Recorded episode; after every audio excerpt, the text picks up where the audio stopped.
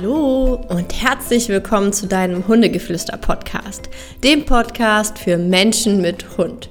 Schön, dass du wieder dabei bist. Mein Name ist Ricarda Kreikmann. Ich bin deine Hundetrainerin hier in diesem Podcast und habe heute ein Thema für dich mitgebracht, was ich glaube eigentlich jeden Hundebesitzer irgendwann auf irgendeine Art und Weise begleitet oder man denkt, okay, ich brauche eine Schleppleine.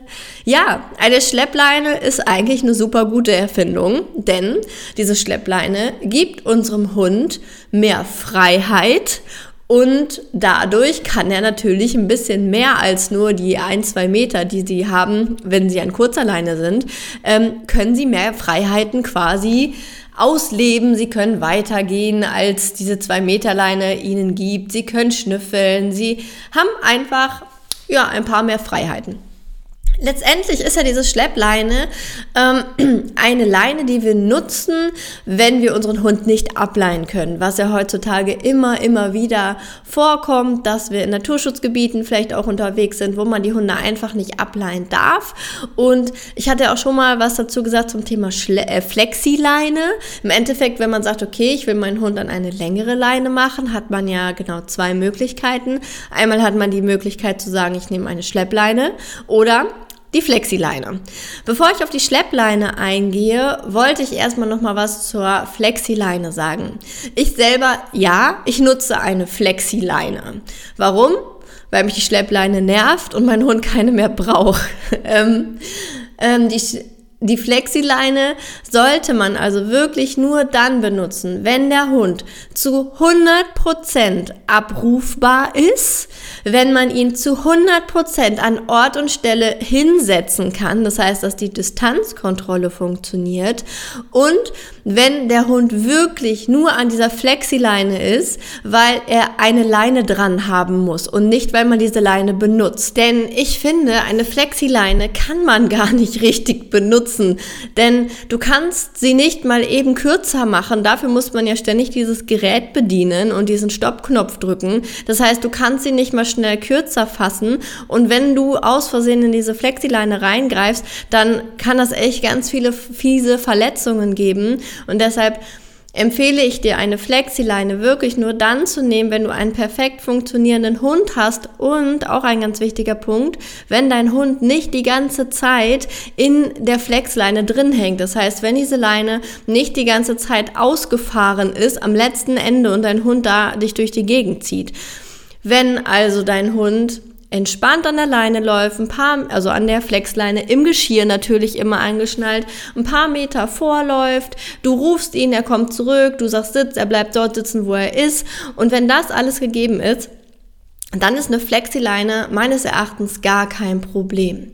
So, das erstmal noch dazu. Jetzt zurück zu unserem Naturschutzgebiet, wo wir unseren Hund anleihen müssen. Flexleine funktioniert vielleicht noch nicht so gut für euch, das heißt, ihr seid bei der Schleppleine und da möchte ich dir jetzt einmal erklären, wofür die Schleppleine eigentlich da ist. Denn die Schleppleine ist ja im Endeffekt dafür da, dass unser Hund lernt, einen gewissen Radius um uns herum einzuhalten und wir dennoch drauf auf ihn einwirken können. Das heißt, dass wir immer noch an der längeren Leine sind, am längeren Hebel heißt es ja eigentlich, aber wir haben im Endeffekt noch die Zügel in der Hand und können für den Fall des Falles immer noch eingreifen. Erstmal ein, so ein, so ein Denkfehler möchte ich auf jeden Fall erstmal ausmerzen. Die Schleppleine schleppt nicht die ganze Zeit, also man hat, die ist nicht auf dem Fußboden. Das heißt also das Ende. Ihr habt das Ende erstmal immer in der Hand. Weil bei vielen Menschen ist so im Kopf, oh Gott, Schleppleine und dann hängt die so auf dem Boden und dann verheddert der Hund sich irgendwo im Wald. Das sind doch auf jeden Fall richtige Gedanken. Das ist super, super doll gefährlich. Und auf der anderen Seite sind aber auch manche Menschen halt wirklich total ähm, naiv damit und lassen die Schleppleine einfach los, so von wegen, ach mal, ich mach die Schleppleine dran und dann habe ich ja immerhin noch zehn Meter, wo ich dann drauf treten könnte, wenn mein Hund nicht hört und lassen den Hund dann freilaufen. Die Schleppleine schleppt auf den Boden und sie sie denken halt eben nicht darüber nach, dass der Hund irgendwo sich verheddern könnte, wenn er vielleicht doch mal jagen geht oder irgendwie mal weg ist und dann wird er nie wiedergefunden. Also da sage ich immer, ich würde eine Schleppleine nur komplett auf dem Boden hinterherziehen lassen, wenn der Hund ein GPS-Tracker dran ist, wo ich zu jeder Zeit schauen kann, wo er ist um ihn im Notfall, wenn er sich irgendwo verheddert hat, befreien zu können und wiederzufinden. Ansonsten würde ich eine Schleppleine wirklich nicht fallen lassen. Es sei denn, mein Hund hat keinen Jagdtrieb und hört super gut, aber dann bräuchte er ja theoretisch keine Schleppleine. Sagen wir es mal so. So, jetzt also zu unserer Schleppleine. Wir haben sie an unserem Hund dran.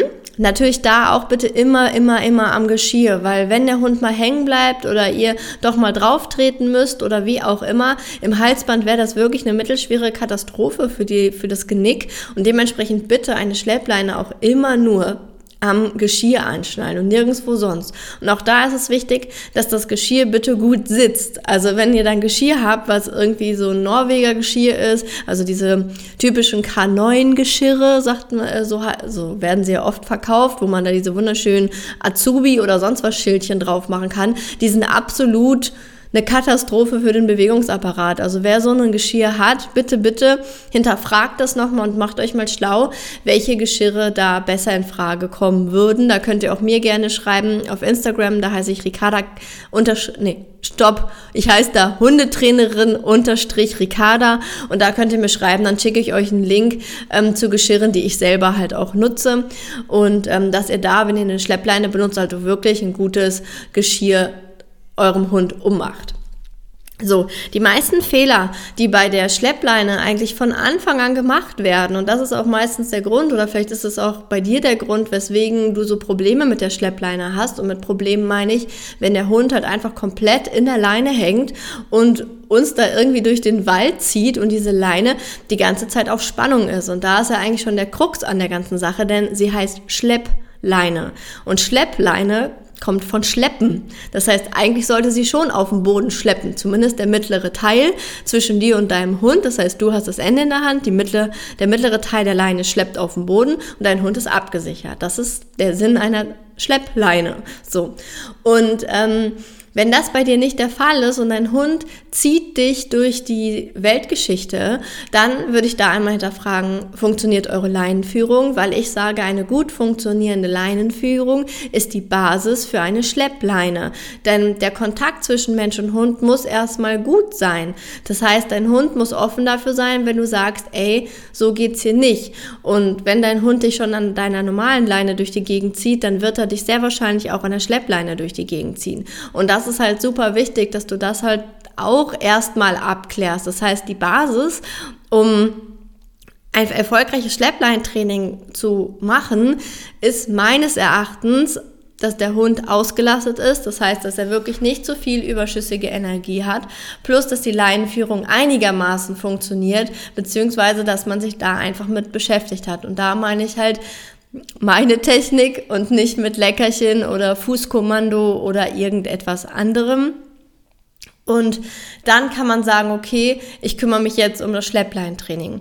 Das meiste, was halt oft schiefgelaufen ist, wo ich vorhin drauf hinaus wollte, ist, dass man, dass man irgendwann an den Punkt kommt, wo man sagt, okay, ich mache eine Schleppleine dran, damit mein Hund mir nicht wegrennt und dann darf der Hund halt vor, er ähm, merkt also, okay, wenn diese lange Leine hinten an meinem Geschirr dran ist, dann kann ich vorlaufen und dann macht der Mensch auch nichts, wenn er durch die Gegend gezogen wird. So am Anfang ist das noch so, ach ja, alles halb so wild, aber irgendwann fängt es halt richtig an zu nerven. Das heißt, in dem Moment, wo man anfängt mit der Schleppleine zu arbeiten, lernt im Endeffekt der Hund eigentlich, dass er an der Schleppleine ziehen darf. Weil eigentlich ist es nämlich ganz anders, was, was halt da passieren sollte. Das heißt, man müsste einen ganz anderen Weg fahren, wie man den Hund mit der Schleppleine bekannt macht. Und das passiert halt ganz häufig nicht, sondern das ist genau das, was auch mit der Flexleine passiert. So drangeschnallt und dann darf der Hund vorlaufen und dann kann er ziehen und dann, ähm, ja, und dann lernt er einfach, okay, das ist scheinbar eine lange Zugleine. Das ist, ich darf hier machen, was man will und das ist genau der Punkt, Punkt, ähm, was uns Menschen dann auch sehr nervt, weil es ist irgendwie dann ein, ähm, ja, ein Machtspielchen.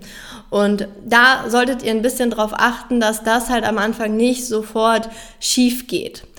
Ähm, Schleppleinen werden ja ganz häufig in der Junghundezeit das erste Mal benutzt. Und hier kann ich euch auf jeden Fall den Tipp schon mal geben, dass wenn ihr die Schleppleine benutzt, dass ihr euren Hund immer mal wieder ähm, aufmerksam an, an euch, auf euch macht. Das heißt, dass ihr immer mal wieder vielleicht ein Kommando gebt, einen Sitz, dass ihr immer mal wieder für Blicke belohnt. Das heißt, belohnt wirklich an der Schleppleine immer die Kontaktaufnahme eures Hundes, weil die Schleppleine benutzen wir ja, ähm, weil wir unserem Hund den, den Freilauf irgendwann ermöglichen wollen. Er soll quasi lernen, dass er mit also dass quasi das Weglaufen nicht zum Erfolg führt. Das heißt, wenn die Schleppleine dran ist und euer Hund schaut so dem Horizont entgegen und sieht, oh, meine Hundefreundin Bella und will da hinlaufen und hätte das auch sonst geschafft, wenn die Schleppleine nicht dran gewesen wäre. Und dementsprechend könnt ihr diesen Erfolg verhindern. Denn bei Hunden ist das ja wirklich so, sie lernen immer über Erfolg. Das heißt, ein Erfolg ist ein Erfolg ist ein Erfolg. So, so sage ich das immer so schön. Und jedes Mal, wenn dein Hund den Erfolg hat, zur Hundefreundin Bella rennen zu können und auf deinen, deinen Rückruf zu ignorieren, wird er es immer und immer und immer wieder tun. Das heißt, sobald dein Hund ähm, nicht mehr auf dich hört und der Rückruf nicht funktioniert, bist du an dem Punkt, wo du eine Schleppleine benutzen solltest. Und da ist dann im Endeffekt ähm, der eine Trainingsaspekt, dass der Hund keinen Erfolg mehr hat. Und damit erhofft man sich natürlich so ein bisschen, dass er dann dieses Verhalten einstellt. Aber das geht natürlich nicht immer alles von alleine. Dementsprechend müssen wir da auch mit unserem Hund kommunizieren. Wie gesagt, da kommt es wieder auf die Basis an, was die Leinenführung, Auslastung und so weiter angeht. Wenn du also mit deinem Hund unterwegs bist und mit der Schleppleine arbeitest, schau, dass du immer spannend bleibst, weil gerade diese Beispiele, wo der Hund einen durch den Wald zieht und nur noch sein Ding macht, ist ganz oft auch ähm, bei Hunden, die wirklich nicht, wo nicht viel Interaktionen mit stattfindet, wo keine Leckerchen versteckt werden, wo der Hund einfach sagt, boah, mein Mensch ist mir eigentlich hier draußen total egal, weil der hat nichts zu sagen und der macht eigentlich auch nicht viel mit mir. Muss natürlich nicht bei dir sein, es gibt immer Ausnahmen, gerade so in der Junghundesparte, ähm, die jungen Wilden wollen viel erleben und viel machen und viel tun. Und dementsprechend ist es da natürlich auch nochmal ein bisschen schwieriger. Und das ist auch eine Phase, wo man sagt, ja, okay, gut, ähm, aber da sollte man dann auf jeden Fall ins Training gehen, ähm, und da ein vernünftiges Schleppleintraining aufbauen. Ähm, ich habe da ein ganz eigenes Schleppleintraining entwickelt, was ich meinen Coaching-Kunden oder halt auch hier vor Ort meinen Kunden äh, mit an die Hand gebe oder auch ein ähm, Modul, wo quasi der Eik lange Zeit durchgelaufen ist und ähm, wo ich sage, da gibt's die größten Erfolgsquoten. Und ähm, dieses Schleppleinentraining ähm, ist in nächster Zeit wird es auf den Markt kommen. Es wird es als Online-Kurs geben, wo ich quasi jede Phase einmal erkläre. Sie ist sehr umfangreich und ich möchte da wirklich ins Detail gehen und das ganz genau erklären, was da so alles gemacht werden muss und warum das gemacht werden muss.